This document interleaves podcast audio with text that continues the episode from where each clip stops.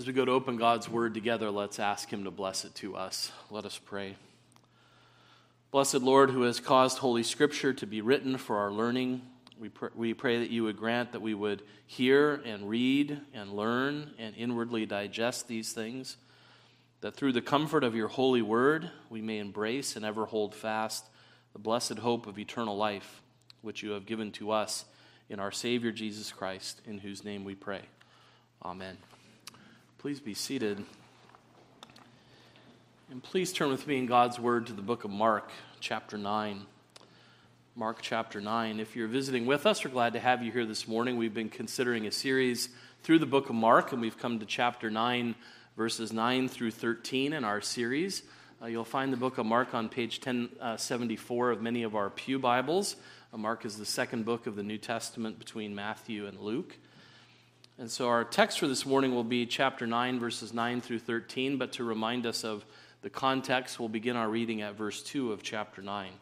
So, Mark chapter 9, beginning our reading at verse 2, and let's pay careful attention, for this is God's own word. And after six days, Jesus took with him Peter and James and John and led them up a high mountain by themselves. And he was transfigured before them, and his clothes became radiant, intensely white, as no one on earth could bleach them. And there appeared to them Elijah with Moses, and they were talking with Jesus. And Peter said to Jesus, Rabbi, it is good that we are here. Let us make three tents one for you, and one for Moses, and one for Elijah. For he did not know what to say, for they were terrified. And a cloud overshadowed them, and a voice came out of the cloud This is my beloved Son. Listen to him. And suddenly, looking around, they no longer saw anyone with them but Jesus only. And as they were coming down the mountain, he charged them to tell no one what they had seen until the Son of Man had risen from the dead. So they kept the matter to themselves, questioning what this rising from the dead might mean.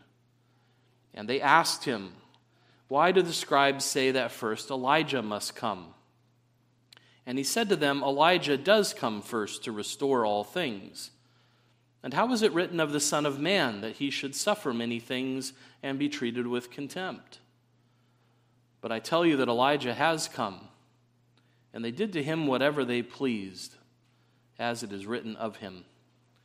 Thus far, the reading of God's word. May he bless it to us.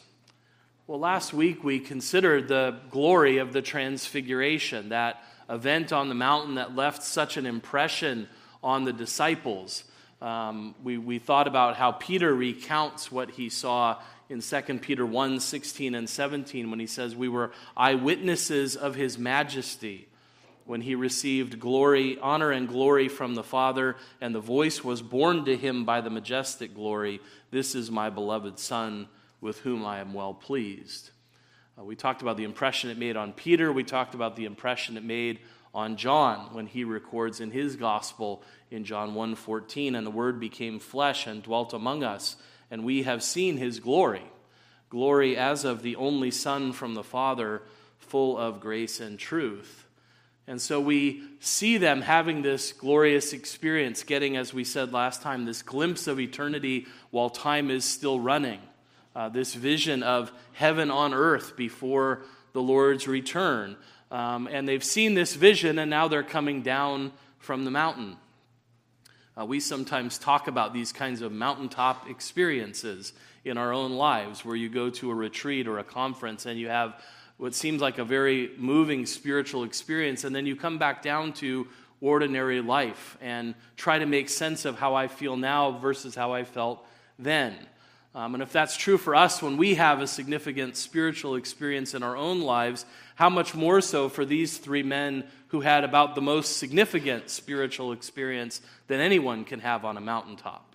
Right? This was not just a figurative mountaintop experience. This was a literal mountaintop experience where they saw the, the glory of the Lord, the glory with which Christ will come in the future. And you can imagine that would lead to conversations and we want to think about that glorious event and the aftermath of it that we see here as we continue to think about what Mark is really trying to communicate to us in this section of the gospel. Um, we, we've talked about how, all the way through the end of chapter 10, the real purpose of this section is to explain what it means for Jesus to be the Messiah and what it requires to be identified with him. And the Transfiguration has certainly shown them something of what it means for Jesus to be the Messiah, what it means for Jesus to be the Son of Man who's been invested with all of this power and honor and glory from his Father and now to try to continue to make sense of what they've seen, to see him in all that glory, and then to continue to think about what it means for his mission on earth and what it means for them as his disciples. They have seen him unveiled, who is the Son of Man that Daniel spoke of, the one who's been given dominion and glory and a kingdom, that all peoples, nations, and languages should serve him. His dominion is an everlasting dominion which shall not pass away, and his kingdom is one that shall not be destroyed. That's who he is, and yet he keeps talking about dying. He keeps talking about suffering and rejection and death. And this is going to be an opportunity for the disciples to try to make sense of how those things fit together. How does it fit together what we've seen on the mountain and what he keeps saying to us. And it's that struggle that they're really going through. And it's that what Jesus really explains to them that the one who is so majestic in power and honor and glory is the same one who will suffer many things and be rejected and die. And after his death, rise again. Um, right now, for the disciples, these realities are incompatible. They don't seem to fit together. And this section is going to begin to help explain to them and to us how these things fit together, to explain what death and resurrection have to do with the glory of the Son of Man and his kingdom.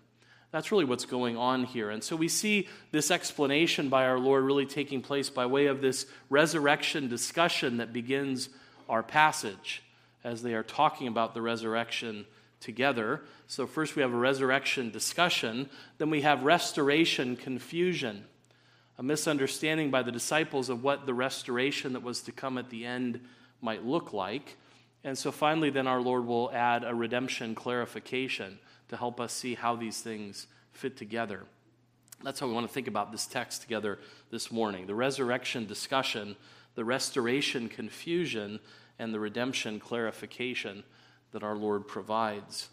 Um, so there's a resurrection discussion that begins as they are coming down the mountain uh, from this glorious event that they've seen. As they were coming down the mountain, he charged them to tell no one what they had seen until the Son of Man had risen from the dead. Um, as they're coming down and talking about this amongst themselves, Jesus strictly charges them you're not to tell anyone else about what you've seen until a specific event takes place. And what is that specific event? Until after I have risen from the dead.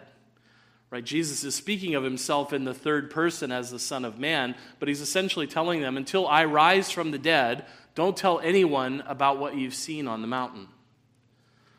And we're told by Mark that they did what they were told to do by our Lord. He strictly charged them not to say anything about what they'd seen to anyone, um, and they do that. So they kept the matter to themselves. Now, that's no small feat in this gospel. We shouldn't rush over that because there have been any number of people that have been told not to say anything who've then gone on and blabbed it. Um, who are told, don't tell anyone what's been done, and then they will go running off telling everybody what's been done.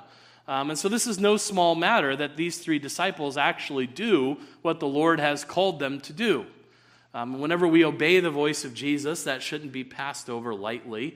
They do what they're supposed to do, they follow the command they've been given, they don't tell anyone what they saw, which must have been hard. Boys and girls, if you saw something that great, you'd want to share it with people. So it must have been difficult for them not to talk about it to anyone else. But the blessing was that there were two other people each one of them could talk to about it. Um, there were two people with them, Peter, James, and John, who had all seen the same thing, and they were allowed to talk about it with each other.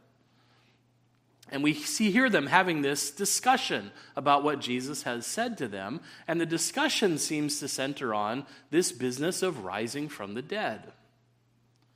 Um, that's the discussion that they do. So he says, Don't tell anyone what you saw, and they don't tell anyone what they saw, but they are they begin discussing among themselves what does this rising from the dead mean? And that's the problem they seem to really have. That seems to be the center of their discussion. What is this from the dead stuff? And how does that work with what we just saw?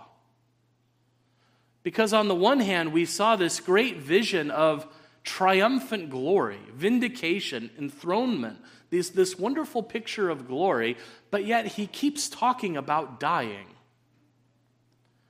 Right before this, in chapter 8, at the end of chapter 8, he had talked about how he would suffer many things and be rejected by the authorities and be violently put to death, and after that, rise from the dead. And he had told his disciples, there are, there are some of you here who will not taste death until you see the Son of Man after, you see the kingdom of God after it has come in power.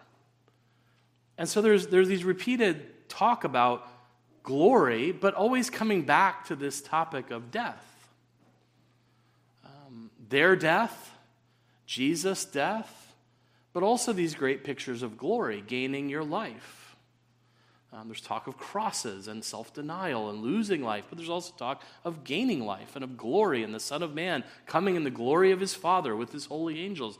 And so glory and death keep bouncing back and forth. And having just seen this greatest expression of glory, the question is in their mind how does death fit in? What does he mean by this rising from the dead? Now, we, we have to kind of put ourselves into their mindset because for us, this side of Christ's cross and resurrection, we know exactly what that means right? Um, boys and girls, you could have helped Peter, James, and John at this point explain what this means. If they said to you, What does he mean by this rising from the dead? You could have said, He'll be crucified and then he'll be buried, and on the third day the stone will be rolled away and he'll come out alive from the grave. That's what he means by the rising from the dead. We know that. But we have the advantage of being on this side of those facts on this side of that history. The disciples weren't on that side. And for them, it's a hard question because of what they thought about resurrection from the dead. Uh, how it was common to think about the resurrection of the dead at that time. Maybe you can think to that situation where Lazarus has died in John 11, and, and Jesus comes to raise Lazarus from the dead. And Martha comes out in her grief, Lazarus' sister, and says, You know, Lord, if you had been here, our brother would not have died. Uh, and Jesus tells her, Your brother will rise again. And do you remember how Martha responded to that? She said, I know he will rise again in the resurrection on the last day. She thought about resurrection the same way Peter, James, and John thought about resurrection. Resurrection is what happens on the last day. Uh, that great day that's promised in Scripture when Messiah comes and restores all things. And you can still see evidence of this way of thinking today if you go to Jerusalem, because the city of Jerusalem and the Temple Mount is surrounded by graves. There are graves all over there. And the reason being is because people believe when Messiah returns to restore all things, the dead will be raised. And the closer you are to where the Messiah is when he comes to his temple to raise the dead, you'll be first among those who are raised. And so that's why there are so many graves around Jerusalem. They're, they're waiting in the hope of that last day resurrection that the Messiah will bring when he comes. This was, in their mind, an end times event. On the last day, there will be this great resurrection. The resurrection of the dead is that thing that's going to happen when Messiah comes to restore all things. And so when Jesus says resurrection, that's what comes to their mind, just like it came to Martha's mind the resurrection on the last day. Okay, we, we understand that. But they also know something else that's supposed to happen before the last day comes, which means Elijah comes first. So they understood, yes, there's going to be a resurrection on the last day, but it's our understanding that before the last day comes, Elijah will come uh, to do his restoring work, preparing the way for the Lord who's coming. And that's how, if we understand how they think about the resurrection, we understand why their minds then go to Elijah. Because for us, it might seem like a kind of non sequitur, things that don't follow one after the other, for them to be talking about the resurrection, and then after discussing the resurrection among themselves, asking Jesus, why did the scribes say that first Elijah must come? Right? If we didn't know how they were thinking, it might seem a strange question to ask, it might not seem to follow on their discussion. But see, in their minds, they're thinking resurrection is what happens on the last day. And we know that before the last day comes, Elijah comes first. So, where are we in time and history? If you're talking about a resurrection that's about to happen, does that mean the end is about to happen? And if the end is about to happen, does Elijah have to come first before the end comes? And you can see that be further prompted by them saying, Because we just saw Elijah up on the top of the mountain. So, where are we? What's, what's happening in time and history? Do, does Elijah need to come first? Has Elijah come, come first? Is the last day resurrection about to happen? All of these glorious things that were promised in the scripture and you see in their minds, but they keep, they keep hearing in this background, what, but what about all this death stuff? Because if Elijah's coming to restore all things and the great resurrection's about to happen on the last day and everything's about to be restored, then why are we still talking about suffering and death? In their question, like, what does the rising from the dead? From the dead is the thing that really bothers them. Because I think in their minds, the glory of Messiah is just incompatible with suffering and death. Messiah is going to come and be a victor. Messiah is going to come and be a restorer. He's not going to die. These things seem incompatible to them. And that's where they seem to be fixated. What do you mean from the dead? Doesn't, does Elijah come first? How does all this work? And it's through this resurrection discussion that Jesus will bring, bring order to their restoration confusion because you can see how they don't understand how all of this restoration is supposed to take place if all this suffering and death is supposed to take place. And so they ask this question Does, Messiah, does Elijah come first before all this happens? That's what the scribes say. Are they right about that? How should we think about these things? And Jesus brings clarity to this restoration confusion by saying Elijah does come first, but he comes first as the scripture tells us he comes first, not as it's become thought of in our popular conception. So Jesus is, is affirming yes, everything the scriptures say about Elijah is true. Everything that the scriptures say about Elijah comes to pass. Right in verse 12, he said to them, Elijah does come first to restore all things. He does come first to restore all things. But he says, We've what the scribes have done have failed to tell you properly what the scriptures say Elijah will do. They failed to properly understand his work of restoration. Um, there was a lot of great promises in the scripture about a great messenger who would come to prepare the way for the Lord's coming. Uh, Mark's gospel begins with a, with a reminder of the great prophecy of Isaiah about the servant of the Lord who would come to prepare the way. Um, we sang from part of that prophecy uh, just recently in that song we sang.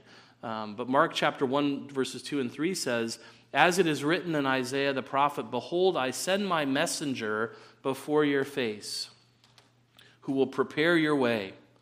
The voice of one crying in the wilderness, Prepare the way of the Lord and make his paths straight.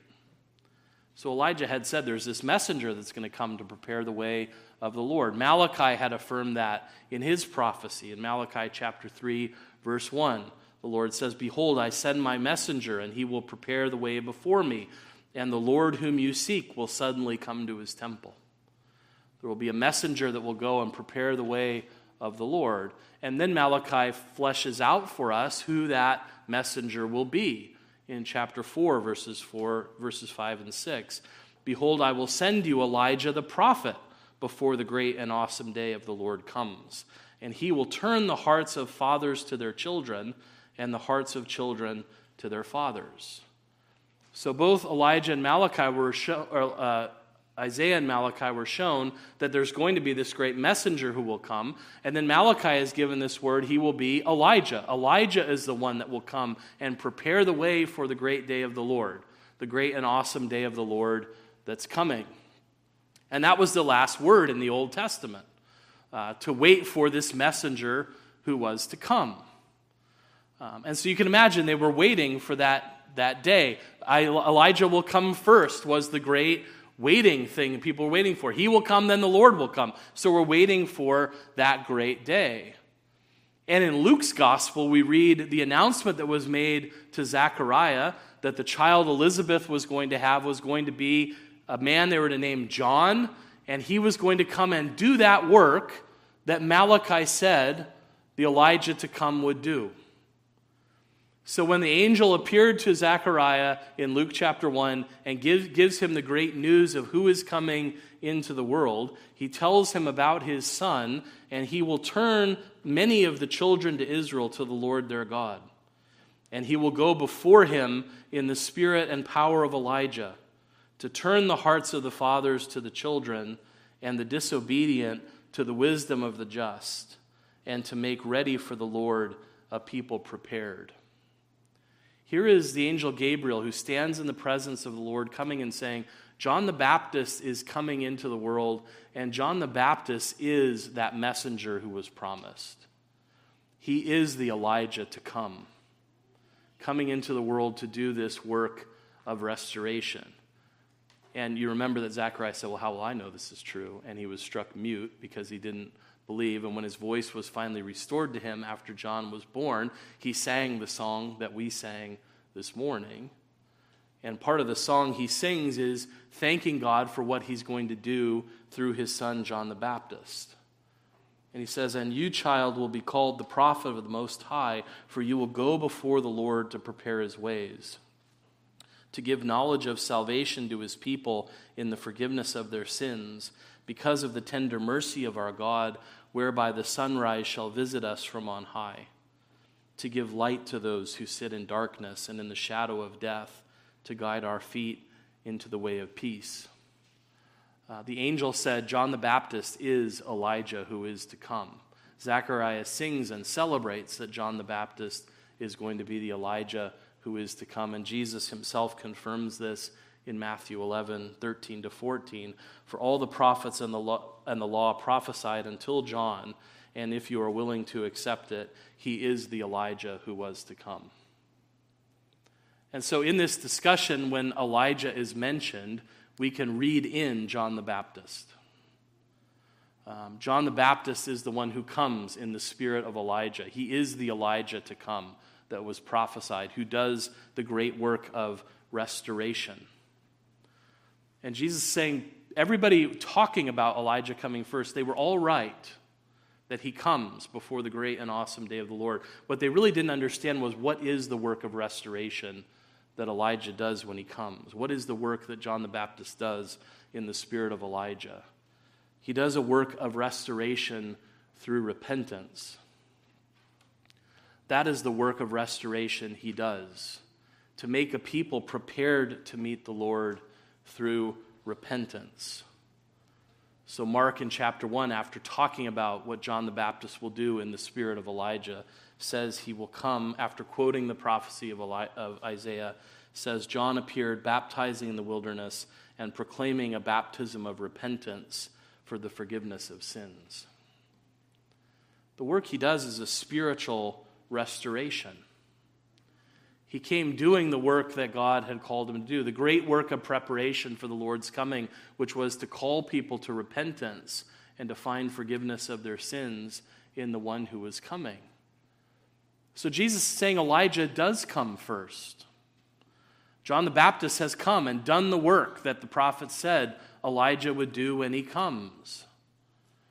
It's a glorious work. It's a work of restoration. It's a work that did turn the hearts of many in Israel to the Lord their God by repentance through faith. um, pointing them to the Savior who was coming and saying, I baptize you with water for the repentance of your sins, uh, but the one who is coming is far greater than I am. He will baptize you not with water, but with the Spirit and power. I'm not fit to tie his shoes. And when he comes, I must diminish and he must increase. He was pointing forward to the Lord who was coming.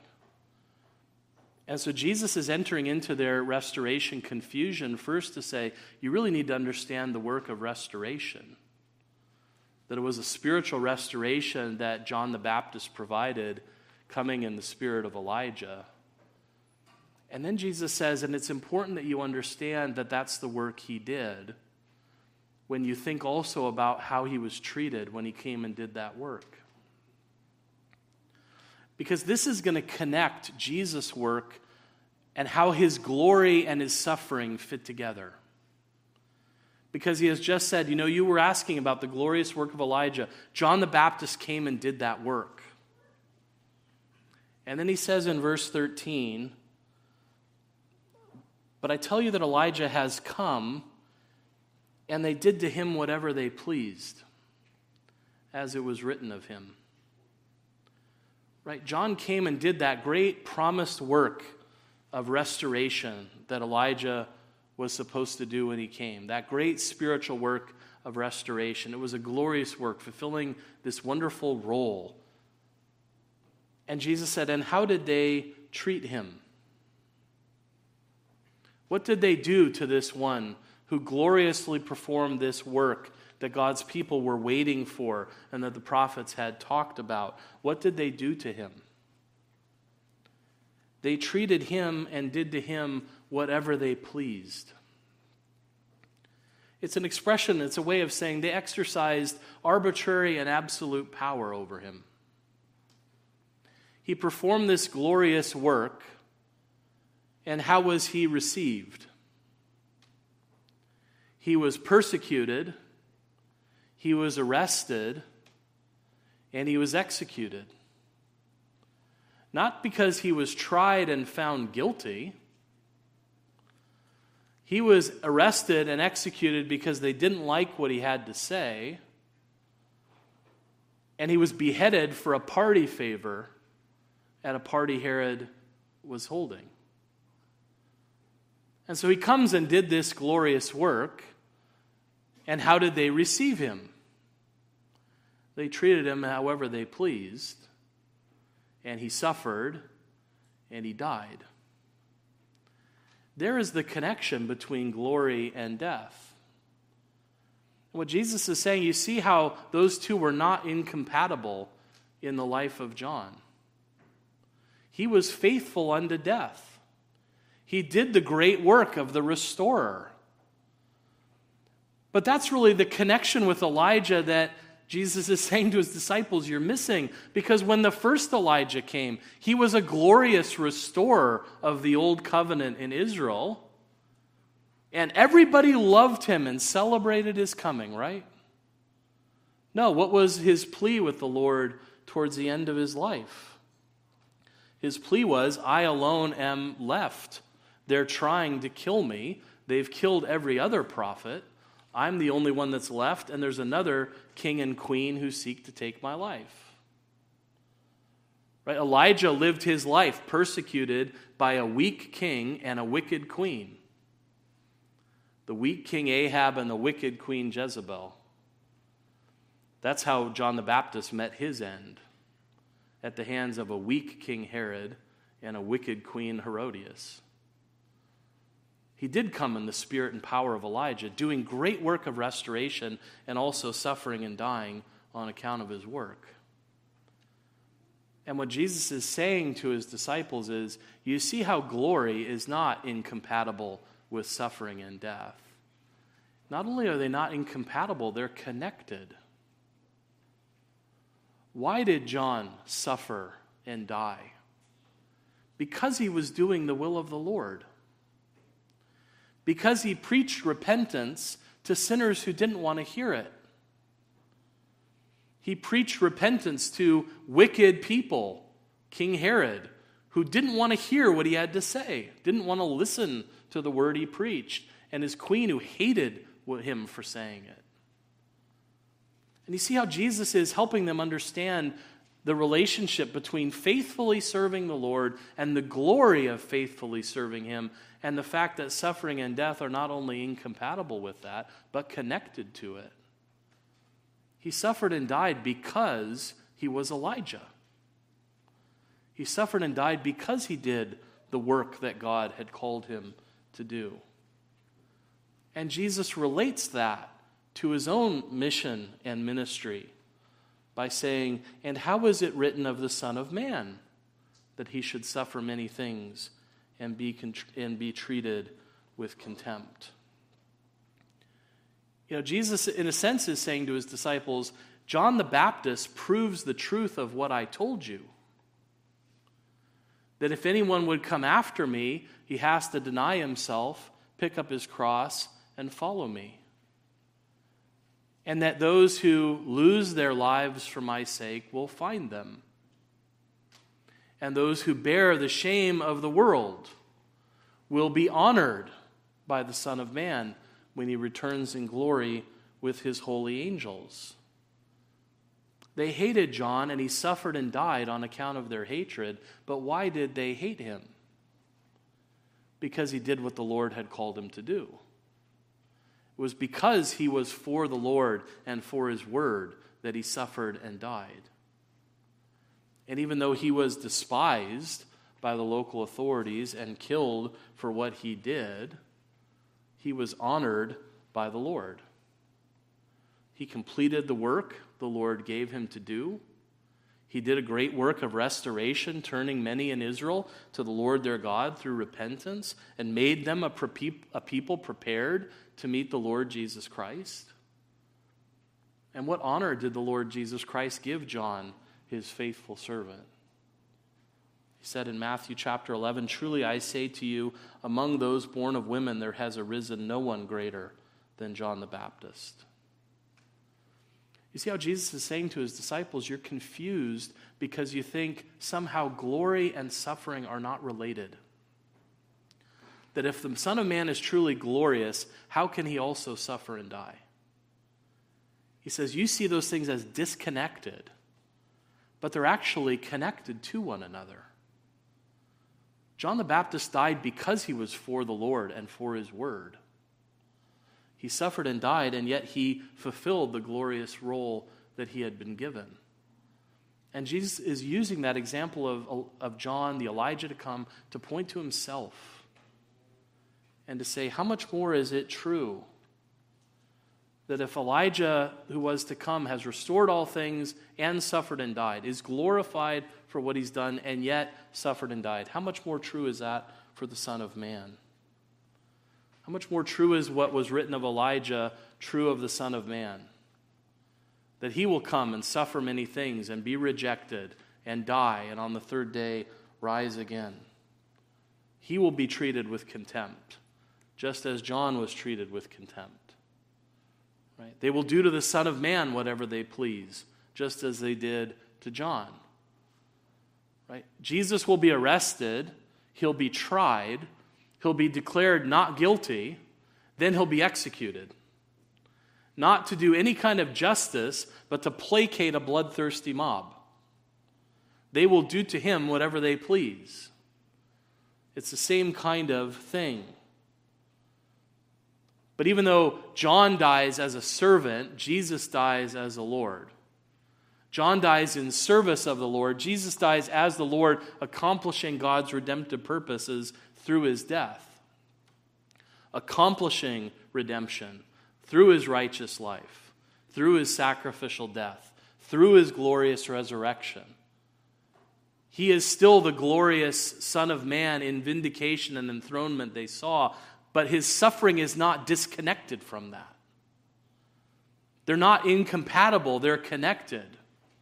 The Lord in glory they see on the Mount of Transfiguration is enthroned and vindicated in that glory because of what he suffers and dies to do. Because of the work he did in sacrificial death, is why he's so exalted by the Father. He's so glorified. And Jesus wants his disciples, Peter, James, and John, to understand that, that suffering and death are not disconnected from glory. They need to understand that for Jesus. They also need to understand that for themselves. That suffering and death are not disconnected from glory. That suffering and dying for the sake of the Lord and His Word is not disconnected from glory.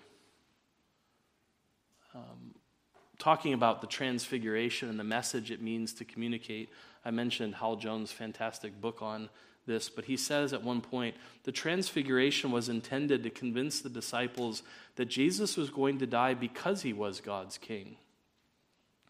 And though they were going to die too, they belonged to his kingdom. Um, he suffered and died because he was the king.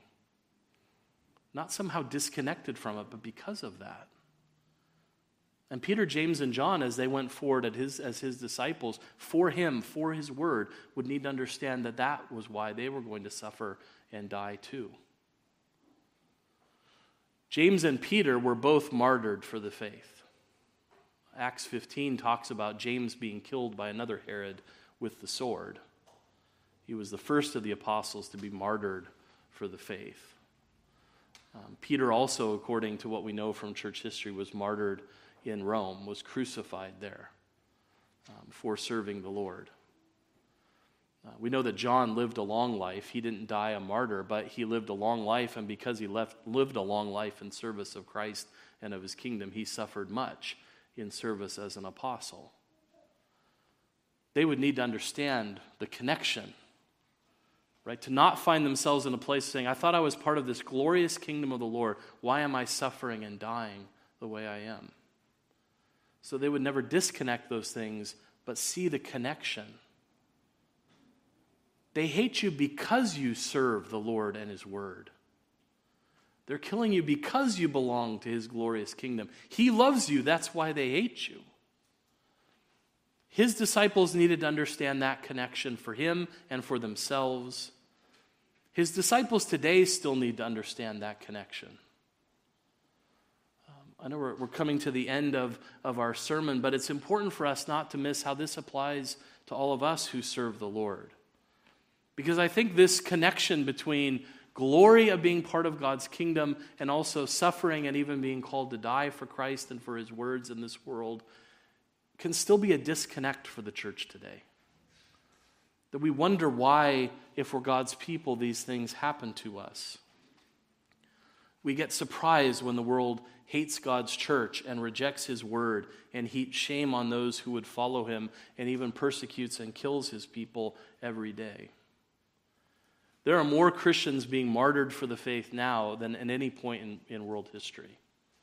Just because it's not happening to us in, in this country, it still is happening to our brothers and sisters in the world in greater numbers than has ever been the case ever before. And there can be a temptation by the church to react in the same way the disciples do. How do we connect suffering with glory? How do we understand this? Does this mean somehow we're not part of the glorious kingdom? Or isn't the glorious kingdom incompatible with this kind of suffering? Shouldn't things be getting better in every way and every day for us? Shouldn't we be experiencing health and wealth and happiness all the time? I think that's why th- those kinds of false gospels have so much appeal in the world, because we like hearing that as opposed to pick up your cross, deny yourself, and follow me. And the world will hate you um, and will shame you on account of your belonging to me and holding to my words. But what Jesus is reminding all of his disciples in every age, there's always going to be a they who will do to you whatever they please. As Mark's first audience read this, they knew who the they was in their day.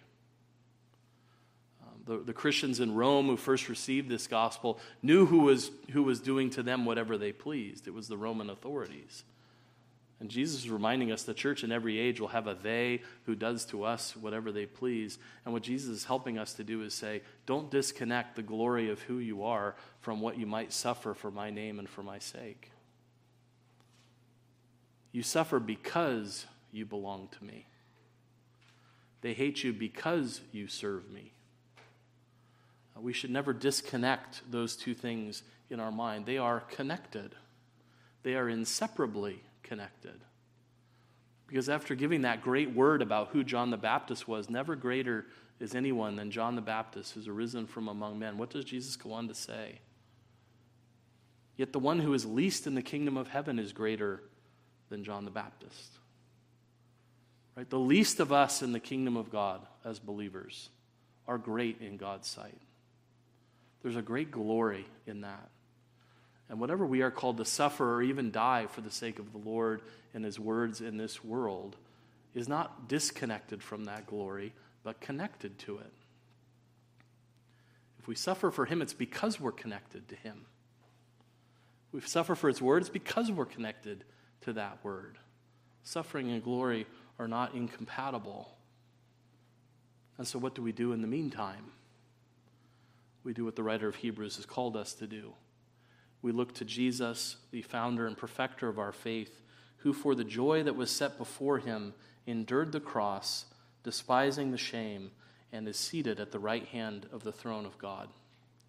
Consider him who endured from sinners such hostility against himself, that you may not grow weary or faint hearted.